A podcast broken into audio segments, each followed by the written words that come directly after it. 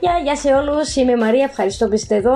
Μαζί σχολιάζουμε και αναλύουμε διάφορα μικρά και σύντομα social media tips που μπορεί να χρησιμοποιήσει ο καθένας για να προωθήσει αυτό που αγαπάει να κάνει.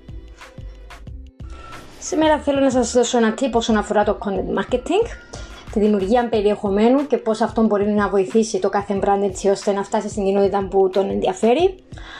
Αν για παράδειγμα χρησιμοποιείτε μια, ένα συγκεκριμένο τρόπο ε, παραγωγή περιεχομένου και έχετε δει καλά αποτελέσματα, αυτό δεν σημαίνει ότι πρέπει να είσαστε μόνο σε αυτήν την ιδιαίτερη μορφή. Μπορείτε να χρησιμοποιήσετε και άλλες μορφές έτσι ώστε να προσεγγίσετε και άλλους χρήστες που έχουν διαφορετικές προτιμήσεις από αυτές που εσείς προτιμάτε να δίνετε. Αν για παράδειγμα σας αρέσει να γράφετε, μπορείτε να δοκιμάσετε και άλλα είδη έτσι ώστε να τραβήξετε και το ενδιαφέρον των ανθρώπων που δεν τους αρέσει ιδιαίτερα το διάβασμα σας ακολουθούν μεν, ωστόσο δεν ενδιαφέρονται και πάρα πολύ για αυτήν τη συγκεκριμένη μορφή περιεχομένου. Για παράδειγμα, εγώ ως blogger ξεκίνησα, ωστόσο τα τελευταία άρχισα να δημιουργώ και άλλες μορφές. Έχω δημιουργήσει, έχω προβεί στη δημιουργία βίντεο, καθώς επίσης και podcast σαν τα επεισόδια που ακούτε αυτή τη στιγμή. Ε, και κατά καιρούς δοκιμάζω και διάφορες άλλες ε, μορφές περιεχομένου, με γραφικά και οτιδήποτε άλλο μπορεί να φανεί χρήσιμο στην κοινότητα που θέλω να στοχεύσω και έχω δει αποτελέσματα. Έχω δει ότι κάθε φορά που χρησιμοποιώ κάτι διαφορετικό υπάρχει και μια διαφορετική, ε, μια διαφορετική μερίδα χρηστών οι οποίοι με ακολουθούν, οι οποίοι με παρακολουθούν και οι οποίοι αλληλεπιδρούν με αυτά τα οποία έχω. Οπότε είναι κάτι το οποίο θα ήθελα και σε εσάς να το προτείνω ως ένα μικρό tip. Αν για παράδειγμα σας αρέσει να φτιάχνετε βίντεο, μπορείτε να δοκιμάσετε podcasting.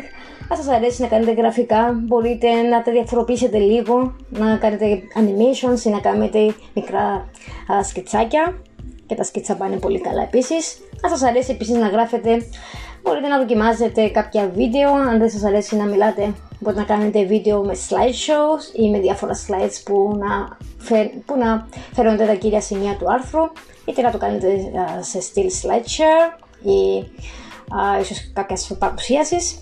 Γενικά ε, εμπλουτίστε λίγο το περιεχόμενο έτσι όπως το δημιουργείτε για να μπορείτε να φτάσετε και σε μάτια τα οποία θα ενδιαφερθούν για αυτό που έχετε να, να πείτε.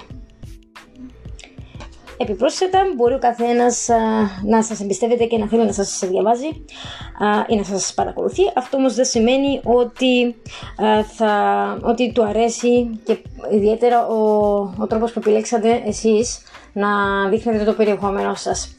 Αν για παράδειγμα σε κάποιον αρέσει το βίντεο και εσείς δίνετε γραπτή την επικοινωνία σας, μπορείτε να δοκιμάσετε να την κάνετε και σε βίντεο για να δείτε ότι θα αλληλεπιδράσει πολύ ευκολότερα παρά αν μείνει μόνο με την, ε, με την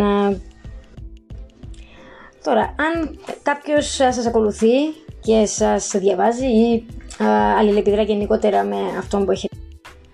Τώρα, αν κάποιος σας ακολουθεί ήδη, αυτό δεν σημαίνει πως... Ε, τώρα, αν κάποιος σας ακολουθεί ήδη, μπορείτε πάλι να πειραματιστείτε για να δείτε αν θα πάρετε και διαφορετικό engagement.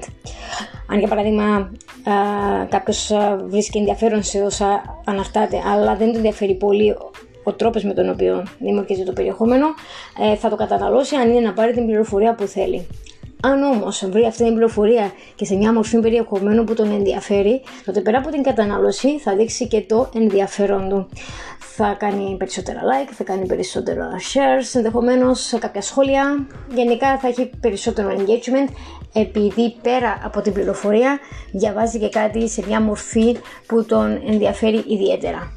Οπότε, για αυτόν τον λόγο, επειδή το έχω δοκιμάσει και το έχω παρατηρήσει, θα συμβουλεύα και εσάς να προχωρήσετε έτσι σε μια διαφοροποίηση του content που ανεβάζετε συνήθως για να δείτε αν μπορείτε να έχετε και περισσότερο engagement ή να φτάσετε σε, σε διαφορετικά μάτια.